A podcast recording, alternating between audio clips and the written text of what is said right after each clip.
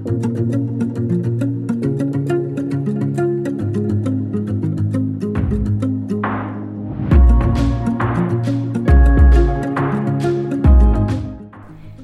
à tous et bienvenue dans ce nouvel épisode d'Instant Simple, une parenthèse d'évasion. Aujourd'hui, je vous emmène avec moi au Mont Yufu, une randonnée plutôt périlleuse, vous allez voir, et on va parler de Clémentine. Bon, j'en dis pas plus, je vous laisse avec la suite.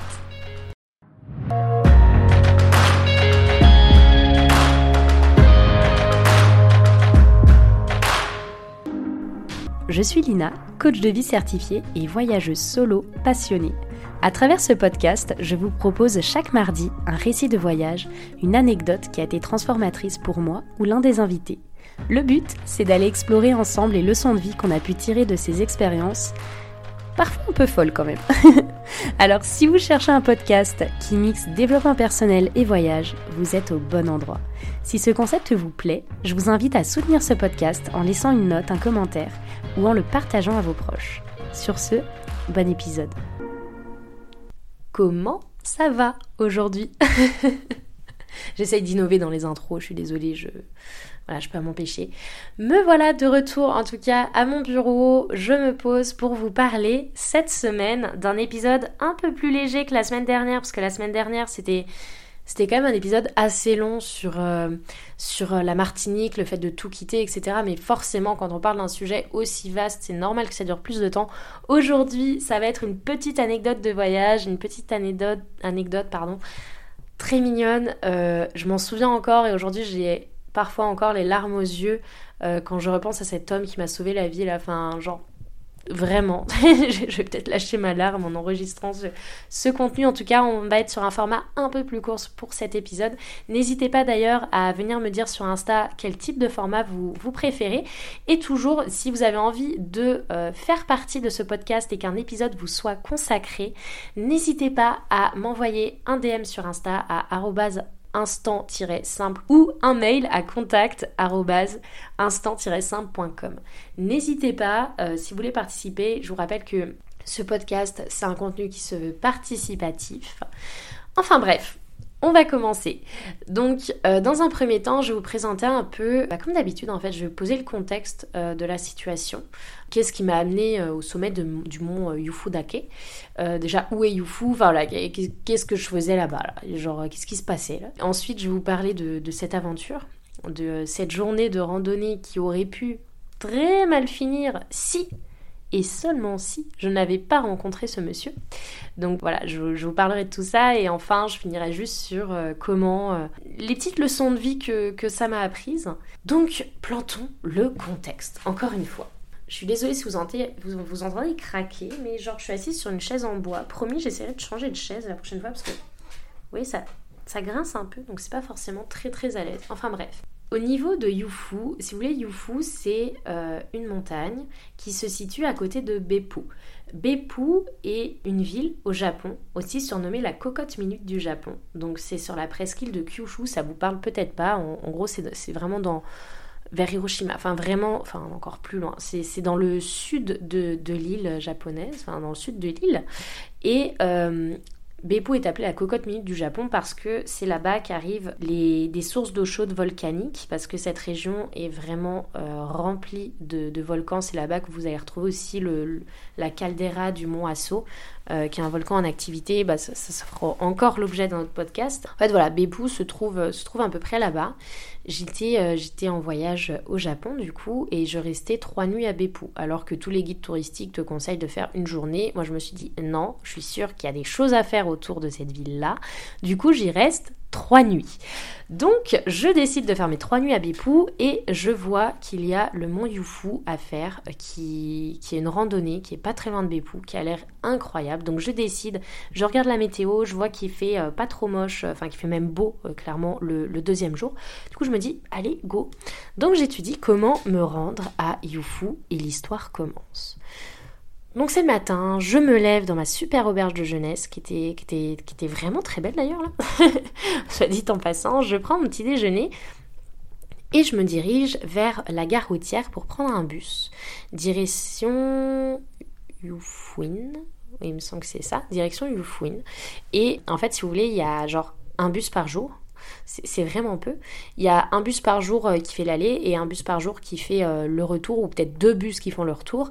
Et si vous voulez, Yufouin, c'est peut-être à, 45 minutes euh, de bus de, de Bepou. c'est une ville très pittoresque, enfin c'est presque un village assez pittoresque, etc.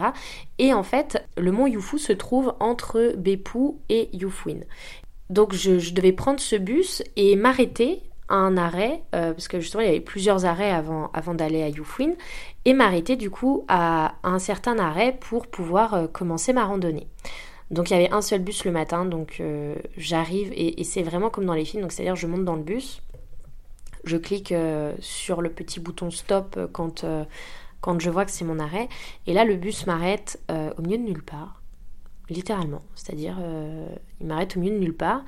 Et il est 8h du matin et le prochain bus pour retourner et même pour aller, enfin voilà, le, prochain bus qui passe est à 16h. Et je suis très loin à pied de Bepou, très loin à pied de Yufouin. Et euh, il y a juste le mont Yufu devant moi. Donc là, je vois le mont, ça a l'air très très beau et je suis vraiment mais seule au milieu de nulle part. C'est vraiment, vous savez, comme dans les films là où t'as un arrêt de bus avec juste un panneau et une route. Bah là, c'était tout. Voilà, c'était tout. Il y avait juste des, petites toilettes sèches et une fontaine avec de l'eau. Et là, qu'est-ce que je vois? J'avais sur moi, donc je m'étais acheté de quoi manger, mais j'avais euh, voilà un sandwich, une banane, etc. Et il y avait de l'eau et en fait j'avais euh, deux bouteilles d'eau avec moi, mais c'était de l'eau de la veille et tout. Puis j'avais pas pris le temps en fait de j'avais pas pris le temps en fait de, remplir cette eau là, enfin voilà, de, changer mon eau pour la journée. Donc j'avais euh, deux bouteilles à moitié pleines euh, d'eau de l'eau qui datait de la veille et il faisait chaud, etc. Donc je me suis dit, bah vas-y, nickel, il y a, une petite fontaine là-bas, je vais aller remplir mes bouteilles d'eau.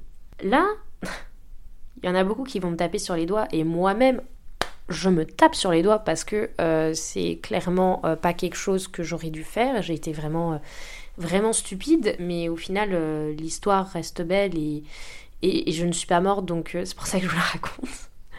mais je décide, et c'est pour ça, vous voyez, non mais c'est bien aussi de raconter des histoires où on fait des actions stupides pour justement euh, ne pas les reproduire. Donc, je vous explique, j'ai mes deux petites bouteilles d'eau à moitié remplies d'eau de la veille, etc. Je veux changer l'eau. Je vois cette petite fontaine à eau au loin. Donc, je prends mes bouteilles, je vide mes bouteilles, mais on s'entend, je ne les bois même pas, oui, je les vide par terre, là. Donc je vide mes deux bouteilles d'eau, mais, non mais, je vous, jure, je vous jure, là, quand je le dis, j'ai honte tellement, tellement c'est con de faire ça. Je vide mes deux bouteilles d'eau, et j'arrive devant la fontaine, et là, je vois un petit panneau où c'est écrit que c'est pas potable. Bon, euh, là, je me rends compte de ma bêtise monumentale, c'est-à-dire que je, me rends compte que je viens de vider toute mon eau, que le prochain, qu'il fait chaud, que mon prochain bus est à 16h, qu'il est 8h, qu'il n'y a pas de voiture qui passe, que j'ai pas de moyen de rentrer à Bépou, j'ai pas de moyen d'aller à Youfouine, enfin genre je, suis bloquée là, voilà, là au milieu de nulle part, avec une fontaine à eau où on me dit que c'est pas potable moi, je ne veux pas prendre le risque de boire de l'eau qui est indiquée comme non potable euh, au Japon, même si clairement, euh, voilà, l'eau du Japon, c'est quand même, euh, c'est quand même plus plus quoi, mais voilà. Et, et du coup, je fais la deuxième erreur, comme si c'était pas assez là d'avoir vidé mes deux bouteilles d'eau avant. Je fais la deuxième erreur de me dire, c'est pas grave, je pars en rando quand même, et je ne remplis, vu que l'eau n'est pas potable, je ne remplis pas mes bouteilles d'eau à cette petite fontaine. Alors que j'aurais quand même pu là me dire, vas-y, en cas d'extrême urgence, je remplis une petite bouteille d'eau. Euh, on est quand même dans une région thermale. Oui, parce qu'autour de Bepou, enfin voilà, comme je vous ai expliqué, les onsen, l'eau volcanique, tout le bordel, genre, euh, on est quand même dans une région thermale. Je pense que ça craint pas non plus de fou, surtout que c'est une petite fontaine, donc ça faisait vraiment euh, comme si on pouvait boire, quoi. Donc du coup, je trouvais ça un peu bien. Mais au lieu de me dire, bon, au cas où, si je suis vraiment à l'article de, la mort et qu'il me faut de l'eau, euh, je me remplis une bouteille pour être sûre. Et, là, on s'entend que je partais sur une randonnée de 8 euh, heures. Enfin, voilà, de, 7-8 heures, parce que je devais être de retour à 16 heures. Et ça me laissait juste le temps, en fait, de, faire la rando, qui était euh, réputée comme difficile en plus. Donc là, je me dis, c'est pas grave. De toute façon, quitte à être là, bah écoutez, je vais faire la rando, tant pis, j'ai pas d'eau, bah je, je boirai pas et je boirai ce soir. Non, mais je, m'épuise là quand je dis ça, j'ai honte. J'ai honte de dire ça parce que c'est d'une. c'est du une dangerosité et puis une débilité profonde. Mais bref. Et je fais la rando, donc je fais l'ascension euh, du mont Yufu par la pointe euh, ouest, puis après par la pointe est. Le début se passe bien, ça monte euh, sévère quand même. Si vous voyez, c'est un, un, volcan, donc ça monte assez ça monte beaucoup, puis, puis sur la durée, quoi. C'est pas. Voilà, c'est assez compliqué. Et à la fin, on finit avec des passages euh, de cheminées, de chaînes, etc.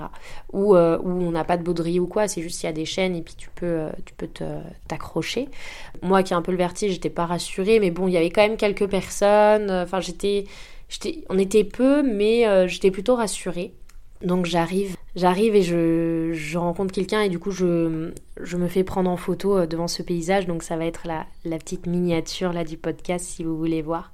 C'était, vraiment magnifique, une vue incroyable, le mont Yufu. Enfin vraiment, euh, je vous conseille cette rando avec de l'eau en tout cas, mais, mais elle est vraiment très belle. Elle est challengeante mais accessible et, et la vue qu'on a depuis le sommet c'est, c'est sans mots là. Et j'en garde un super souvenir.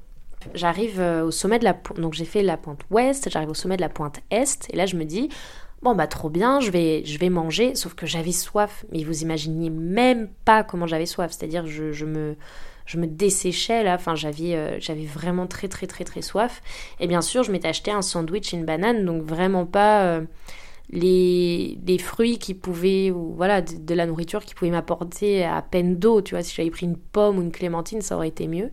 Du coup, bah non, voilà, donc euh, j'étais, euh, je me sentais vraiment pas bien. Donc je suis arrivée euh, à ce sommet. Il y avait plusieurs personnes. Il y avait plusieurs occidentaux, donc il y avait, je crois, trois groupes de deux occidentaux et, et un monsieur assez vieux, japonais, tout seul. Il faut savoir que les japonais font vraiment des randos à n'importe quel âge. Ça, c'est fou. Genre, tu, vas les voir, ils ont peut-être 80 ans et, et, ils montent des trucs, c'est dingue. Et du coup, je m'approche de deux filles, euh, de deux filles occidentales, parce que je me suis dit, bah, elles doivent sûrement parler anglais et tout, je vais leur demander un petit peu d'eau. Parce que là, j'étais, j'étais à un stade où j'avais vraiment trop soif.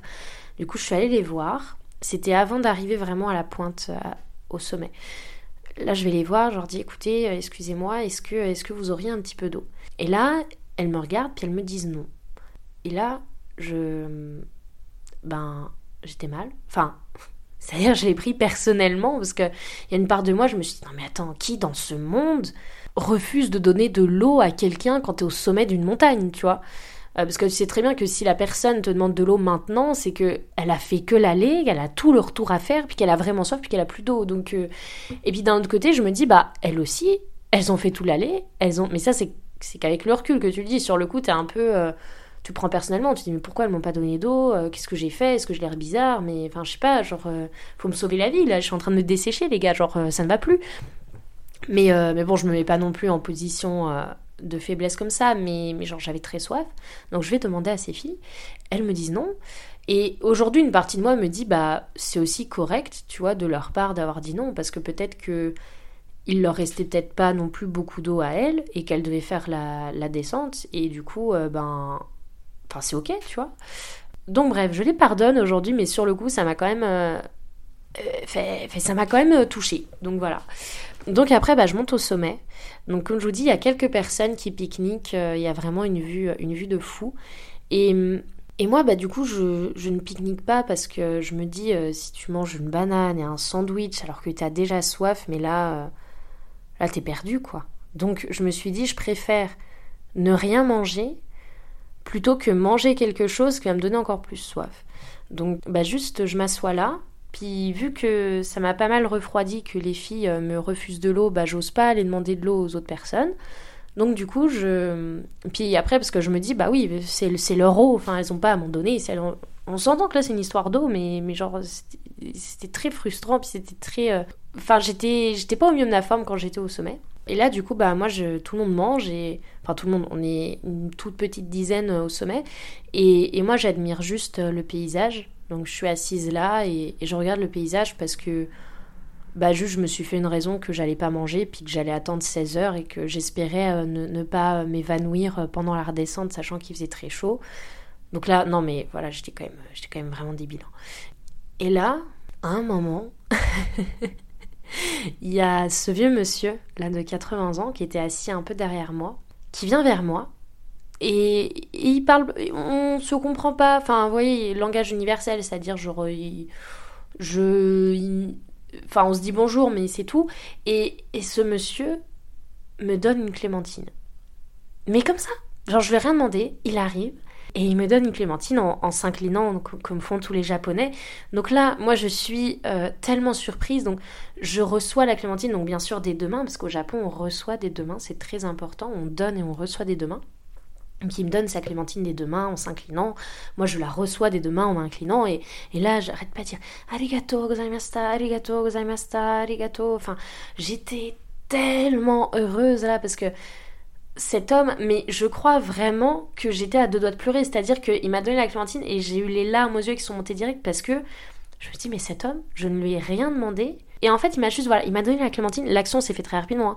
Il m'a donné la clémentine, on s'est salué, j'ai dit merci. Et après, il est parti pour redescendre, en fait. Il, est parti direct et j'ai pas eu le temps de lui courir après pour euh, le remercier encore, pour lui expliquer que j'avais pas d'eau, et pour le remercier encore plus. Et il m'a juste, en fait, donné cette. Euh, donc là, je me suis retrouvée au sommet de la montagne avec une clémentine, donc on s'entend que c'est genre euh, le fruit ultra euh, juteux, ultra sucré, puis enfin surtout, enfin voilà, y il y avait du jus et c'était un, fruit avec de l'eau quoi. Donc moi j'étais j'étais la plus heureuse et j'étais au sommet de cette montagne avec ces clémentines et j'étais vrai, enfin je vous jure la sensation que j'ai eue à ce moment-là, je me suis dit mais mais j'ai jamais vécu ça quoi.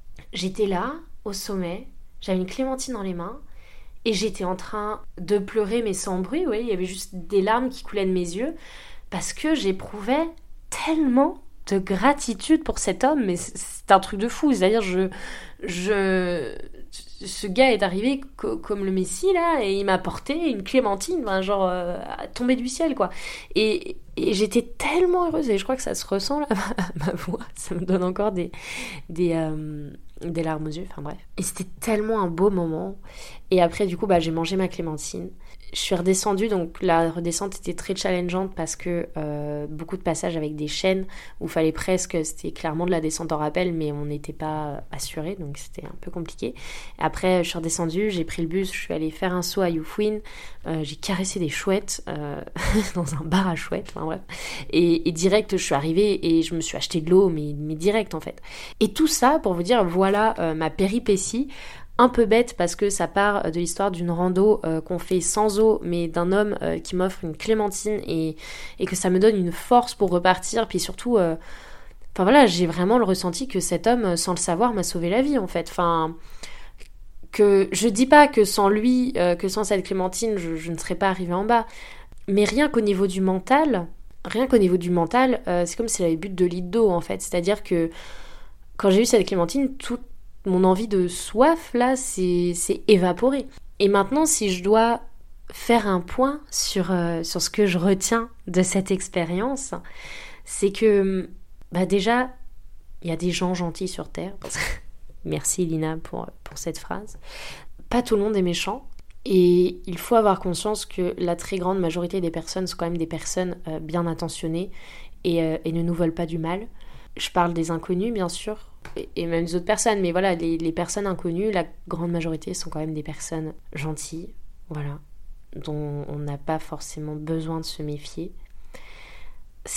Euh, cet épisode aussi m'a donné une bonne leçon d'humilité en challengeant en fait euh, mes, ma condition physique et le fait qu'on n'est pas euh, des surhommes, que c'est pas parce qu'on est en voyage qu'on peut faire plus que ce qu'on pourrait faire euh, en étant, bah, en étant dans, la vie courante, tout simplement. Et enfin, ce que je retiens, et ça, euh, c'est une leçon essentielle et c'est aussi ce que j'ai appris pendant ma semaine de retraite au monastère, qui sera l'objet d'un futur podcast dans pas très longtemps, je pense. Il faut donner sans attendre, faire les choses sans intérêt. C'est-à-dire, cet homme-là, il m'a donné sa clémentine, puis il attendait rien en retour. C'était juste genre, euh, il a fait ça, il attendait rien en retour, il a fait ça sans intérêt, sans sans attente de quelque chose, sans attente d'argent, juste, juste en fait une bonne action, juste le fait d'aimer donner sans euh, avoir le, besoin, la nécessité de recevoir derrière. c'est quand même une belle leçon parce que je reste persuadée, et ça c'est la loi de l'attraction, que quand on vibre haut des quand on vibre haut, on attire enfin on attire aussi les bonnes vibrations et inversement. Et quand on fait une bonne action comme ça, et, pour lui, en fait c'est ça qui est marrant parce que du coup pour lui ça se trouve euh, il, il est très loin de savoir que là je suis en train d'enregistrer un podcast sur lui et, et de et de parler de lui. Et il est très loin de savoir que cette Clémentine m'a genre sauvé la vie, vous voyez. Mais en fait, il s'en fout. Parce que au moment où il l'a fait, il attendait rien de tout ça. Il a juste fait ce geste-là parce que ça lui faisait plaisir de me donner une Clémentine, puisqu'il en avait envie, et puis c'est tout. C'est tellement une belle leçon. Cet épisode, du coup, a été un peu plus court que, celui de la semaine dernière. Mais écoutez, ça m'a fait du bien de raconter cette histoire, cette histoire assez légère. Et ça fait du bien au final de parler euh, de ce genre de geste tout simple, là, de, de donner une clémentine au sommet, sommet du, mont Yufu. Parce que, voilà, quand on voit la situation de la France actuellement, Bon, je vous fais pas un dessin, de toute façon, euh, voilà, on, est tous dans le même bateau. Mais quand on voit ce qui a pu se passer ces derniers temps euh, en France, et ce qui va sûrement continuer à se passer. Ça fait toujours du bien de, de se rendre compte qu'il y a aussi du bien, qu'il y a aussi des, gens bien sur cette terre et, qu'il y a aussi des bonnes actions. Ça fait du bien de se rendre compte qu'on peut faire des bonnes actions et marquer la vie de certaines personnes sans, sans même s'en rendre compte, juste en faisant, juste en offrant quelque chose et que ça nous paraît vraiment anodin. Juste ça, c'est on peut changer la vie d'une personne juste en, en lui disant quelque chose, en, ayant une petite attention envers cette personne, mais toujours faire les choses sans attente et, les faire avec tout son cœur. C'est vraiment, euh, vraiment l'essentiel. Aimer donner sans attente en retour. Sur ce, j'espère que cet épisode vous a fait du bien. En tout cas, euh, moi c'est le cas. Ça m'a replongé. Euh, je, me suis vraiment vue là, assise sur ma petite pierre au sommet. C'était beau, c'était grand, c'était puissant. J'ai aimé ça. Je vous dis à la semaine prochaine, du coup pour un nouveau podcast. On verra où je vous emmène la semaine prochaine, je vous en dis pas plus. Et je vous souhaite une belle semaine et je vous dis à très vite.